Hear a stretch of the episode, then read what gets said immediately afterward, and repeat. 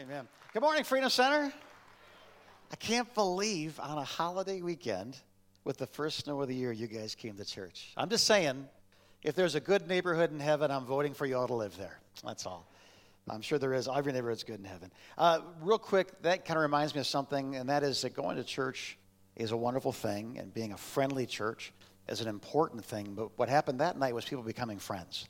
People walked in, strangers, and sat and talked to each other and spent a, some time and had a meal together. And even though we can't do that all the time, those are special occasion sort of meals.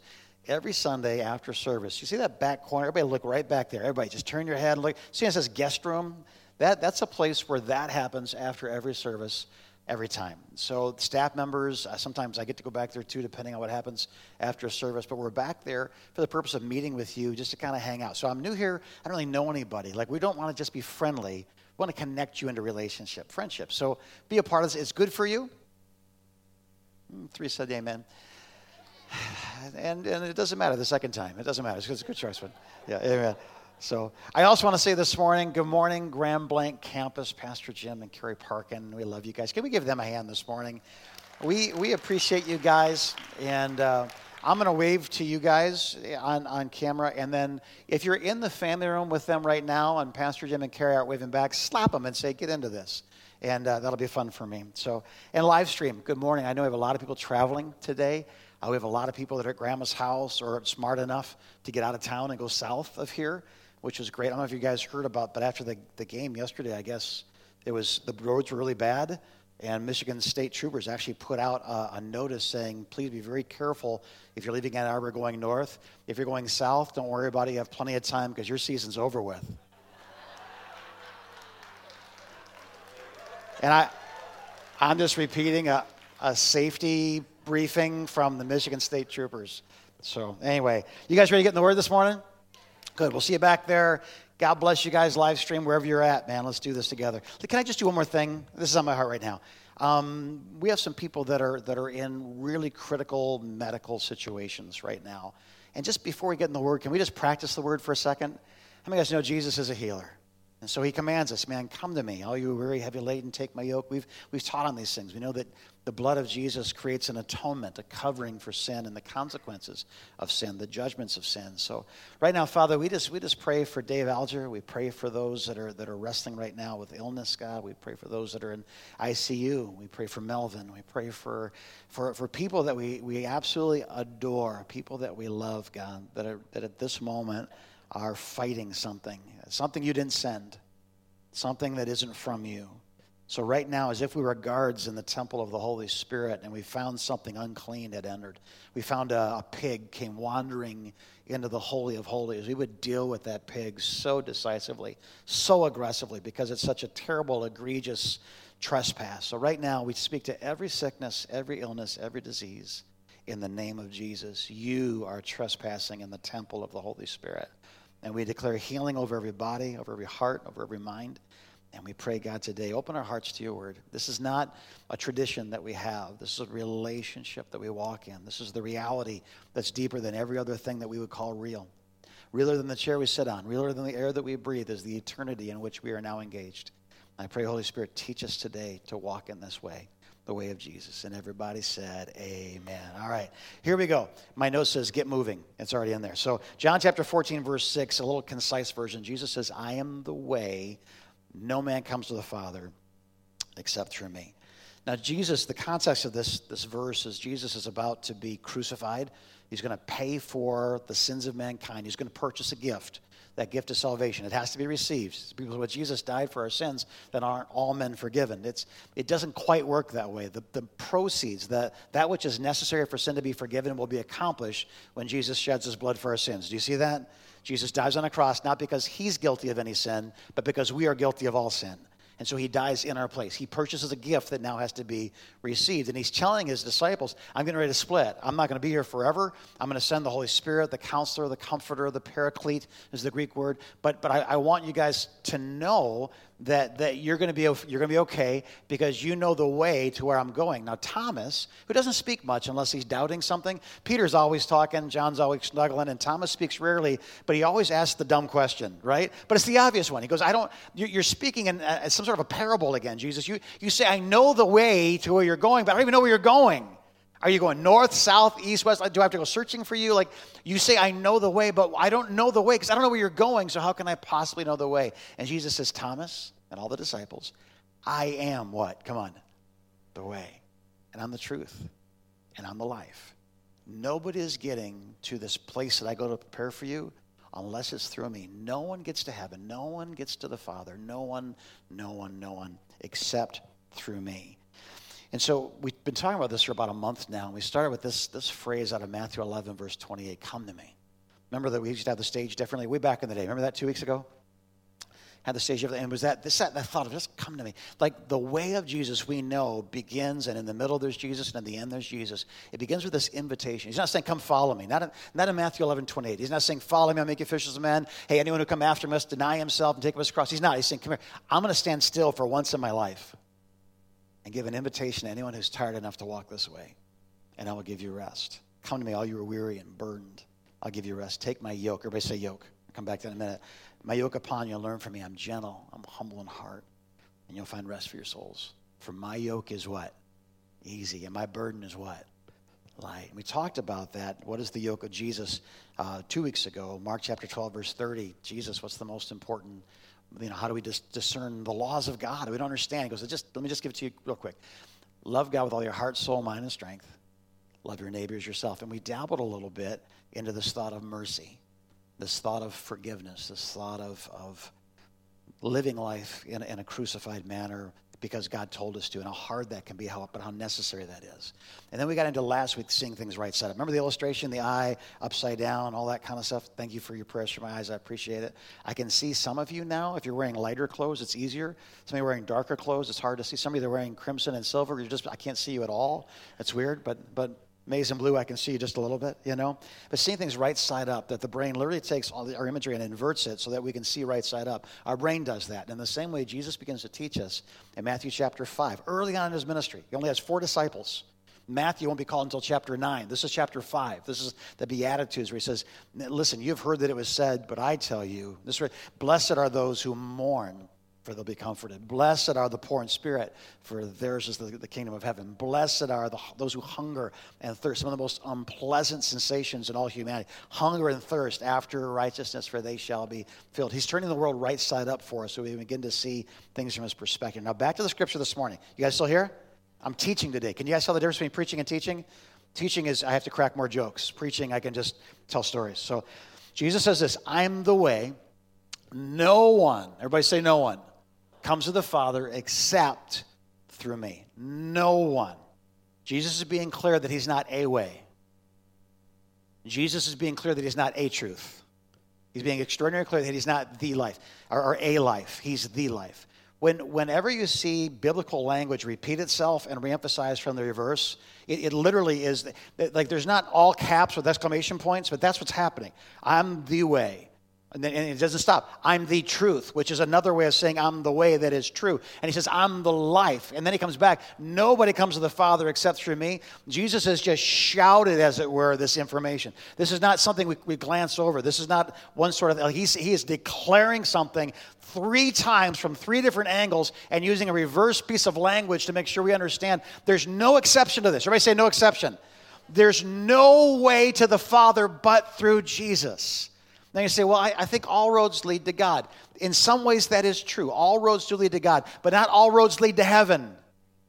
And what Jesus is talking about is not standing before God in judgment. He's talking about standing before God as the way. I've come through Jesus to you, Father. I've come through Jesus as the truth, through Jesus as the life. And I stand before you now, forgiven, born again, adopted, filled with the Holy Spirit, ready for eternity. Versus, uh oh, I made the worst mistake, and it was my entire life. Now, believe it or not, the active word we're going to get out of the sentence is the word through. And this is why. The word dia in the Greek has, has a very specific context for us here today. It means through a place, it means through a time, and it means by means of something. So, in other words, it means this No one comes to the Father but through me. No one comes to the Father without a place where Jesus is, a time when Jesus is, and by the means of Jesus doing what only he can do. Hear me. Salvation is a beautiful, instantaneous reception of everything that God has for you that forgives all of your sins and births all of your tomorrows. This moment, this place where you meet Jesus, this time where he's real to you, you receive his grace. This, this by means of his blood, his life, his love, you respond in repentance to the gospel. Um, and, and, today we're going to go after something I've never done before, but I, I, think it's important. And it's an odd time to do it, and it really doesn't make sense. How many know sometimes you look at heaven and you listen, you look at the calendar, and you say, why would we do that now?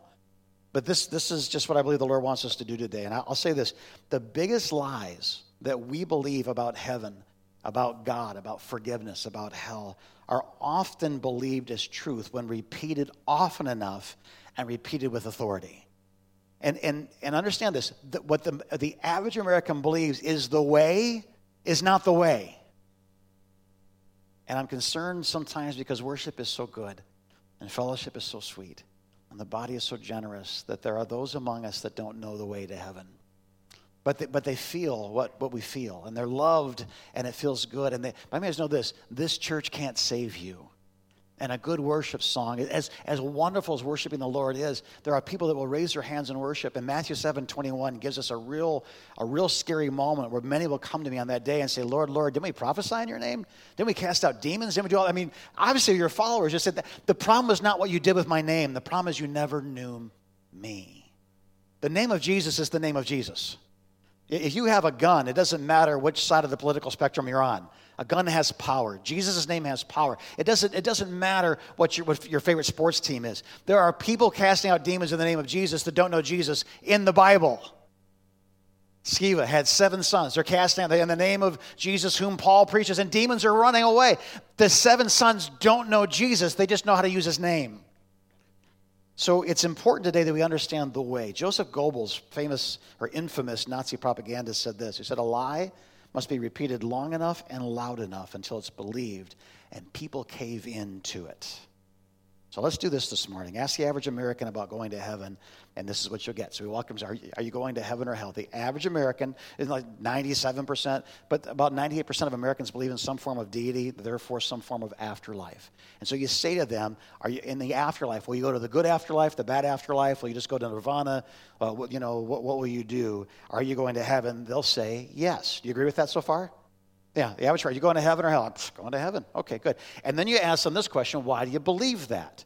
And they begin to tell you answers that have no foundation in the way, no foundation in the truth, and bring you no foundation of life. Does this make sense? And they'll say things like, Well, I believe that I'm going to heaven because, just, just do this for giggles. Are you going to heaven or hell? I'm going to heaven. Okay, average American. Talk to your neighbor, the guy in the, the cubicle next to you, the kid that sits at the desk next to you, the whatever it is, right? Are you going to heaven or hell? They say heaven. You say, Why do you believe that? They'll say, Because I'm a. You know this one. See, here's what the Bible says, though. And this is what Jesus says. The Bible, in, uh, in Romans, for example, in, in, chapters 1, 2, and 3, Paul starts out this whole treatise of the gospel. It, it's the gospel in like macro form. John 3.16, micro form. Romans macro form, so it's huge. He, he says in Romans chapter 1, there's people out there that are just really messed up. And he begins to list some of the grossest sins so that all of his readers would start saying, Oh, oh you're right. Oh, there's bad people. Oh, people do such bad things. Those, that's a bad person to do that. My brother in law did that. He's, a bad, he's not even invited to Thanksgiving anymore. Like, he's that bad. He cheers for the wrong sports teams. He, just for fun, Dan, he does all this stuff, right? And, and we, we would never do that. Well, chapter 1, there's bad people in the world. Chapter 2, the theme of chapter 2 is, and you're one of the bad people because you're actually the act of judging them puts you in a position that only God should be in. And so the judgment is actually as gross a sin as the sin you're judging. Chapter 3, he says, All have sinned. Everybody, no one's righteous, no, not one. All have sinned and fallen short of the glory of God. See what? This thought of I'm a good person, we have to get rid of the thought that everybody's a good person. I'm not saying that every person doesn't have good in them, but I'm saying that this, this act of good or bad has no bearing on guilt or innocence. What God will be judging when we stand before Him will not be whether we are better than Hitler How many guys, if you're standing in line for judgment and Hitler's in front of you, you're feeling pretty good? Because if they're grading on a curve, this is good. But what if you're standing behind Mother Teresa? You're like, hey, just why don't you take cuts? Just why don't you go ahead and I like I like to be a few centers between me and Mom Teresa because her righteousness and mine are two completely different things. What most people don't know is this, guys. Heaven is not for good people. You go to a funeral. You ever had someone go to a funeral and say, Ugh, Grandpa was just terrible?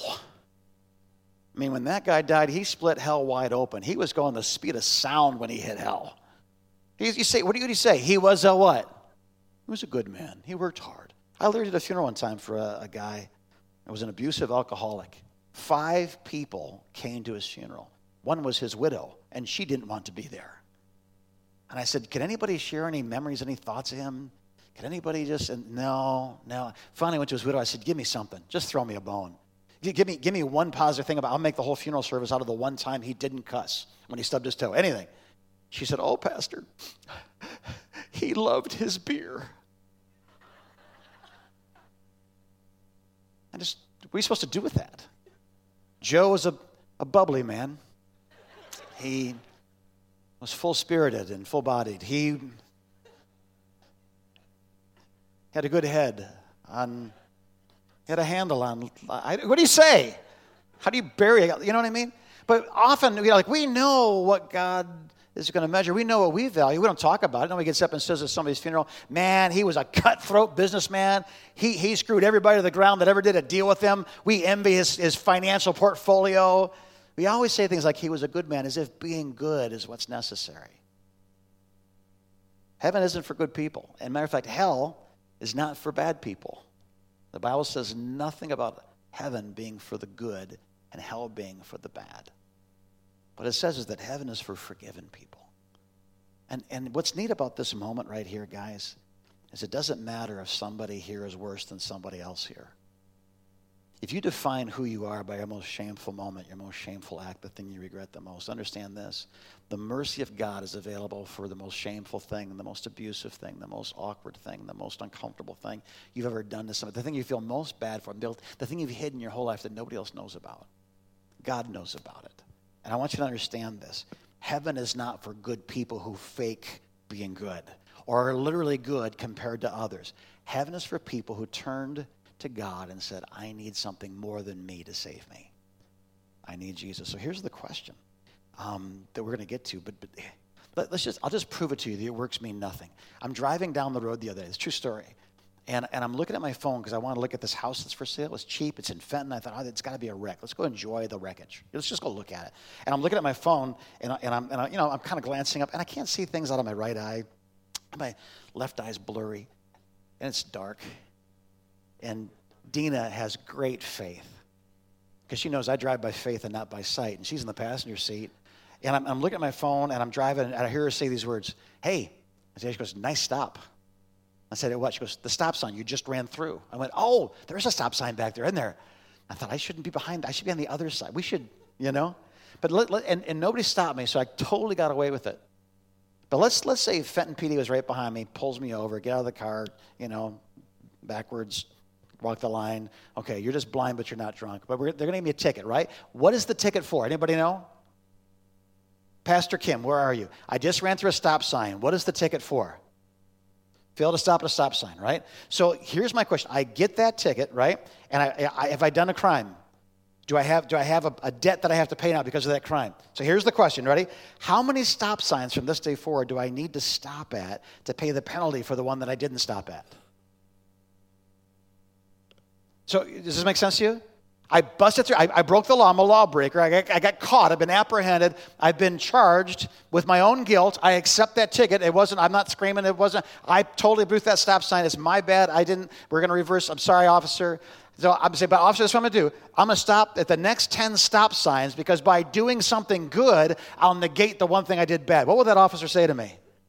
He'll say that breaking the law has nothing to do with being a good driver from here forward that how many stop signs you stopped at before you broke through that stop sign and how many stop signs you stop at after that stop sign has no bearing on the law you've broken that now is a consequence to your misdeed. And in the same way, hear me, it doesn't matter how good you've been, it doesn't matter how good you intend to be. It matters that we are all sinners that need a Savior and that Jesus is good enough for all of us. Do you see that? But I'll, I'll be good, I'll be better. It's, it's really more of a, um, a thought like karma. Like I'll, I'll do good, and by doing good, I'll negate my bad. How many of us know Jesus is not a Buddhist? I mean, you should tweet that because that's really important. People say stuff like this. Well, uh, if they didn't say, I'm going to heaven because I'm a good person, what would be another one? I'm going to heaven because what? Because I what? I believe in God. You heard that one? Because I believe in God. Here we go. So, um, and, and I want to say this the right way, and I'm trying to be so sensitive today, but I'm really frustrated because I, I find a generation of lies being unconfronted. I'm not, I'm not saying that, that, and I want us to go after these things, but please don't allow lies to be unchallenged when you are a bearer of truth. And if you're here today believing lies, please don't let this opportunity go by without response. Most people in the Bible that say they believe in God don't.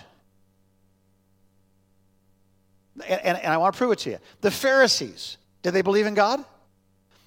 Yeah, but did they know Him? No. So their teaching was skewed by the lies they believed about God. The, the, the Sadducees, did they believe in God? Yes. But, but did they know him? No. The Greeks, the Romans, they not only had like one true God, they had like a God for every day of the week.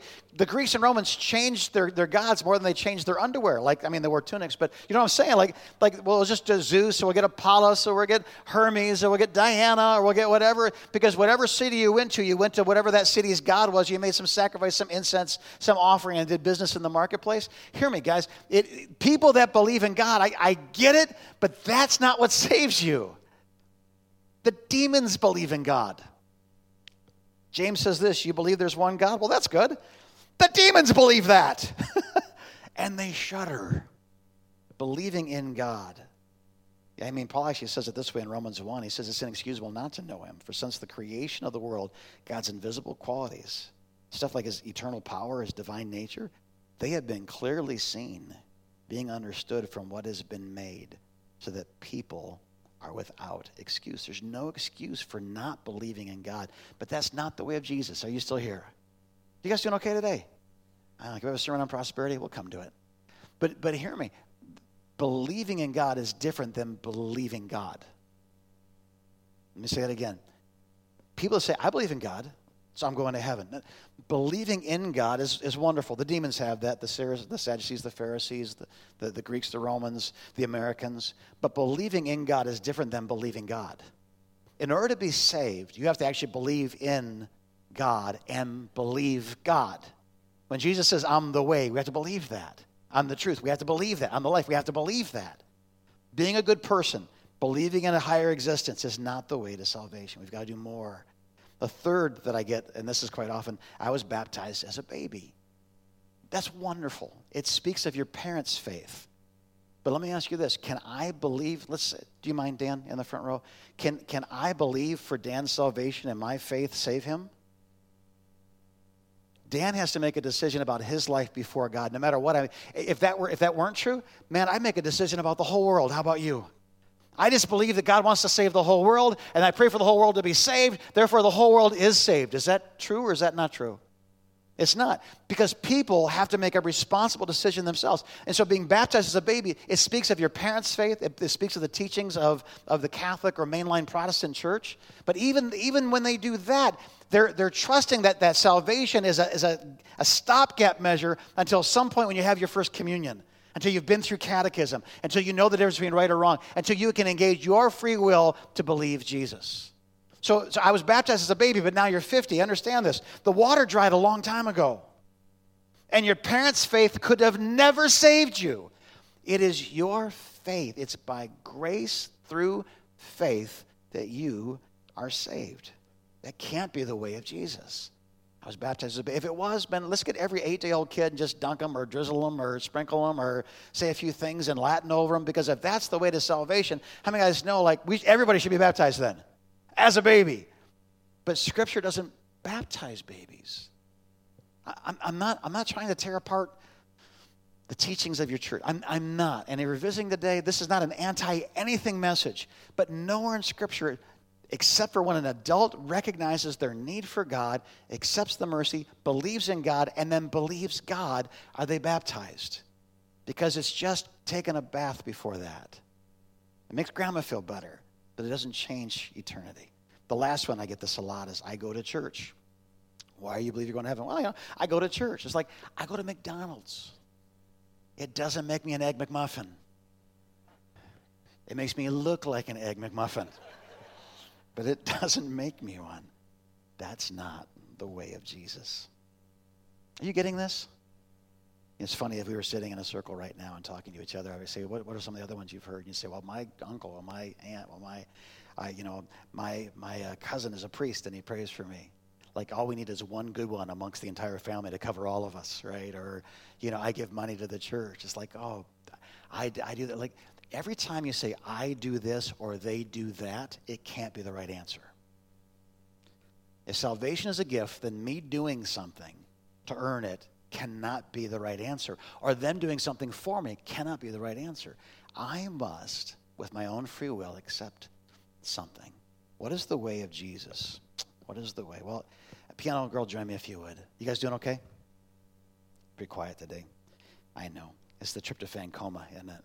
The post turkey knockout session. Newman, sit up straight. I'm looking at you. All right, there you go. I didn't see which finger you held up. I assume it was the right one, though. Okay, good, good. That was I love you. Is that what it was? Didn't look like that from here. All right, good. What is the way of Jesus? I, I think we have to start with his love. How about you? Because none of the rest of it makes sense. And, and maybe if you're a parent, maybe if you're a grandparent, um, you've begun to, to scratch the surface of what love really is. I knew everything about love. I really did. I preached sermons on love and romantic love and the five different Greek words translated love. I became a husband. I learned a lot more about love than I ever knew. And then we had children, Josh and JD. I tell you what, I, I'm, Ian was talking this morning about he became the young adult pastor. He and Megan, you know, started serving behind Pastor Carl, and that's when they had uh, their their first little guy, Levi. He said, "I think God gave us Levi because I needed more sermon material." And and what that means is this: like, I don't really know what love is until I'm willing to die for somebody. And and I this thought that what motivates God is not His religion, it's not His ethic, it's not simply some sort of superior character it's not his ability to tune out fear, tune out pain as Jesus was crucified. I honestly think this is the that and if you have kids you know this. If your child or grandchild, someone vulnerable that can't save themselves is inside of a burning building and someone says you can't go in there, you'll die. How many guys go in there anyway? Because it's funny how love doesn't give you a lot of options. Why did Jesus come and give his life for mankind? Why did he pay for the gift now that we can receive? We have to start with love because without love, it doesn't make any sense. Well, because he wanted people to work for him in heaven. That's the only way to get them there. Hell was going to be a lot to maintain. He wants few people there. No. If you're a parent or a grandparent, or maybe just have a puppy, for all I know, right? But anybody you'd be willing to lay down your life for, that's, that's the beginning of scratching the surface of love. So why did Jesus come? I think, I think it was unthinkable not to. When it was in his power to die for those who could then live, I think, I think even those who would not choose him, he died for as well. Do you see that? One died for all. For God so loved the. Understand his death didn't save everybody, save some. But it's almost like if I can't save them, at least I can die with them so that nobody has to die alone. God demonstrates this love by sending Jesus to take upon himself the penalty of our sins. Paul paints the picture this way. He says, You see, at just the right time, when we were still powerless, Christ died for the ungodly. Very rarely will anyone die for a righteous person, though maybe for somebody that's like so good that the world needs them, or they're a mother, or they, you know, they're the president, or they might lay down their life. They might possibly dare to die. But God demonstrates His love for us in this. Live stream, look right at me. While we were yet sinners, Christ died for us. While we still had nothing to offer Him, on the wrong side of every equation, confused or filled with shame, regret, lust, greed, anger, violence, all the things that are penalized by prisons, you know. How many guys know the difference between most people in prison and us is they got caught and we didn't? True? While we're still alive, some of us, we have no idea. I plan to die long before now. Never thought I'd get old. Never thought I'd wake up on a cold morning and go, my back hurts. Like, who just said that? Who's the old man that said that? You're supposed to be dead before now. But Jesus defeats death, hell, and the grave, and he's resurrected on the third morning from the dead. That's what God has done for us. That's what he did.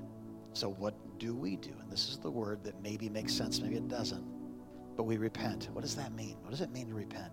Some people say repentance must be like a, a deep, agonizing sorrow, a gut wrenching uh, cry, oh, I'm such a sinner. And I'm not saying it doesn't include that, but don't, don't think that that's the only way to repent.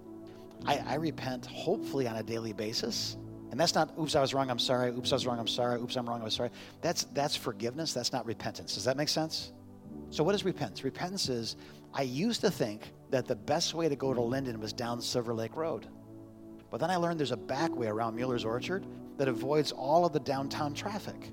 So I don't go to the right on Linden Road. I go to the left on Linden Road, and I take, was it Bennett Lake Road? Is that the one, Dan, goes to your house? Lobdell. I take Lobdell. Why? Because it's just a better way to go. When I repented of my navigational issue, I didn't know there was a better way, but when I discovered there was a better way, I decided to take it. And now when I go out to Dan and Kelly's house, I never go down Silver Lake Road unless I want an ice cream cone. Unless I don't mind going 25 miles an hour for 14 miles through Linden. If I'm looking for a terrible way to go, or I want extra calories, I go that way. But but I know a better way. And so when I come to the fork in the road, that now is a three-way stop sign, hallelujah. I turn left. I don't go right. Why? Because there's a better way than going the other way. Does that make sense? Repentance is there's a better way and I choose it. It's when you change your mind about him, I just want to say this right. When you change your mind about him and who he is and the role he plays in your life and, and what he's done and who you really are, who he really is, and what your life is really about, there's this beautiful moment. There's this, there's this place. There's this time and there's this means for something to change in you. Can I suggest to you that this might be the place where Jesus is? Can I suggest to you that this might be the time when Jesus? Can I suggest to you there's no other way? He's the means by which we go to the Father. Through Him. There's no other way but through Him. If you're a good person and you decide to trust in your goodness, remember there'll always be somebody better. And if I can make myself righteous, by definition, I am self righteous. I think self righteousness is one of the worst things that hurts the church. It doesn't build the kingdom. That this thought that there's a place where Jesus is, a time when Jesus is, and there's this means by which I am saved. My prayer for you this whole week has been that a moment just like this one would be the moment you can look back on.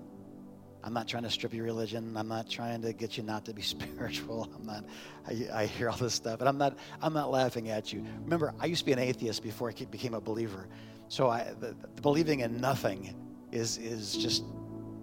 Never mind. Somebody here might be an atheist. I'm going to say something. In my life, believing in nothing was just the dumbest thing I ever did, because by saying there is no God, I just tried to become one. I had to take care of myself, provide for myself, defend myself. You know, everything I had to do was for me. Then I went from there kind of exploring being spiritual. So I'll just do good deeds and I'll have good karma and luck will come my way and I'll, I'll have, be disciplined and I'll, but again, if I can save myself, then why is Jesus hanging bloody on a cross? Someone remind me. It's not just a moment where another religion takes another step in another direction. Jesus says, I am the way, I am the truth, I am the life. There is no way.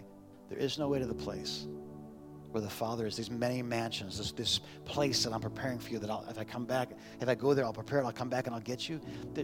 Jesus' promise in, in, in the 14th chapter is so profound, and He's saying there's only one way, and it's me. So if you're a good person, I, I bet you are.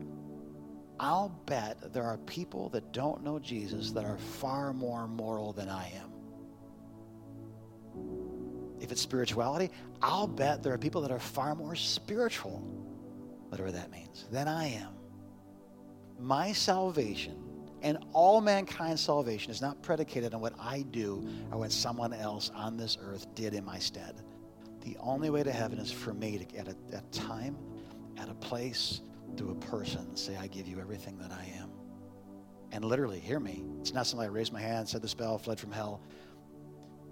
I don't want to undersell this. It, it, having a covenant with Jesus is like having a covenant with your spouse. It's not some light thing. I'm not saying date around till you find the right one either. I'm just simply saying this. When you make a decision, it's a covenant, for better or worse, for richer or poorer. And all the things that are in front of me, God, the one thing that I will take with me through every trial of my life is you. I will never let go of you. I will never forsake you. And Jesus says to you, I'll never leave you. I'll never forsake you. Close your eyes for just a moment. Let's land the plane. Father, I pray that in the closing moments of the service, new names will be written in the Lamb's Book of Life. Only you know when that moment is, God. You see something. We, we can see things, and I've seen so many things that, yeah, they just didn't turn out to be what I thought I was seeing. There's been other times I thought I didn't see it, and it was there. So you, right now, Holy Spirit, searching all hearts, all minds, all men, all women, online, on the radio, in the room, Father, everywhere for all time. Father, I pray, make this the time. Make this the place by means of what you have done for us, may all men be saved. Heads are bowed, eyes are closed. If you've been putting your faith in being a good person, you've been putting your faith in the, the fact that you believe there's a God, you've been putting your faith in your, your parents baptizing you or going to church. I, I hope today I've shown you in Scripture. I hope that David explained why, how many stop signs you have to stop at before the ticket goes away. It doesn't go away. There's a debt that has to be paid. Jesus is the only one who can pay it. If you're here today, you're like, I put my faith in the wrong place. Today, I want to put my faith in the one, the only, the true, the way, the life. I, I it's just Jesus. My hope is built on nothing less than Jesus. If you're here today, I'm going to ask you to raise your hand in just a moment. It's a, it's a public profession, if you will. It's taking what's happening on the inside of you, it's projecting it to the outside. Today, with an upraised hand, you'll say, Today, my only way is Jesus. Today, I give my life. It's not about being good. I'm, I'm done. I'm done trying to earn it. I'm done saying my mama did it for me. My, my cousin's a priest. I, I am done. Today, I make my choice and I take my vow. It is Jesus. If that's you, I want you to raise your hand all over this room right now. Yeah, I see that hand. That hand. Wow. That hand. That hand. All over this room. Thank you, God. Father, we reject every lesser thought, every lesser God, every everything that cons us into believing something that isn't true. Peel back the lies now, God. Put your hands back down. I, and I don't do this very often, and I'm trying to be respectful of time, but I just, how many of guys know I just work here? This isn't my church, and this isn't my time. If you're here today and you were supposed to raise your hand, but you didn't because you kind of, whatever, I, I saw the Holy Spirit said, just give him another nudge. Just a, not a shove, not a threaten, not a manipulate. You know you're supposed to raise your hand. You know the, what are you waiting for? And, and it's like this moment has come right here, right now. It's Jesus. Don't let this moment pass. You have not raised your hand yet, but you're supposed to have. I want to give you one last chance. Raise your hand right now all of this room. Yeah, right on. Right on. Great. Great. Wonderful moment. Wonderful moment. Yeah. Would you just pray this with me today? Again, repeating the words that I say, I'm just trying to give you something to say to God that, that I believe encapsulates what the Holy Spirit's doing in your life right now. If my words are in the way, then you talk to God without my help. Does that make sense? I, I, you won't hurt my feelings, but for everybody else today, whether you're encouraging the people around you so they don't feel like they're praying in solitude or alone or standing out, or, or you're praying this because you need to pray this. Would you pray this with me right now? All over this room, say this with me. Jesus, you are the way. You are the truth. And you are the life. And right now, I come to the Father through you, this place, this time, through you. Forgive me of my sins. Make me brand new. Fill me with your Holy Spirit. Let me walk in your way. all the way home. And I'll see you soon. Amen. And would you stand at your feet all over this room today? God bless you. Ah, how many of you guys know my New Year's resolution is to actually preach only 30 minutes? Don't be too encouraged. It's been my last three years' New Year's resolution, and, but I'm working on it. Um, I would guess somewhere around 10 people this morning put their faith in Jesus as Savior. And with that in mind, I want to say what's next. We don't walk this thing alone. We're a family. You don't know anybody, just hang out in the guest room for a while. Groups are starting again, holidays, like iron sharpens iron. We need people around us. So I, this is, again, is not an appeal to get you to join a group, but we're made, we're created to do life in community. For every person that makes a new commitment, there's someone that made it one a year ago that has something to say to you. And for every person a year ago and, and today, there's someone that like 10, 20, 30 years ago that has something to say to you. We, we are here together as a body for a reason. Parts of us have wisdom, parts of us have need, parts of us have lack, parts of us have abundance. But when it all comes together, it all, it all functions in unity. So don't, don't get in shape before you go to the gym. Don't, don't figure out Jesus before you join a group because you might feel like you don't know everything. I promise you, everybody leading the group doesn't know everything. The one thing that we need to all know is that we know Jesus. And from there, let's just kind of find our way through. He's the way. He's going to lead us home. Amen. Amen. Live long, prosper. God bless you. Merry whatever it is, and happy whatever and whenever. And uh, we'll see you again soon. You are dismissed. Go enjoy.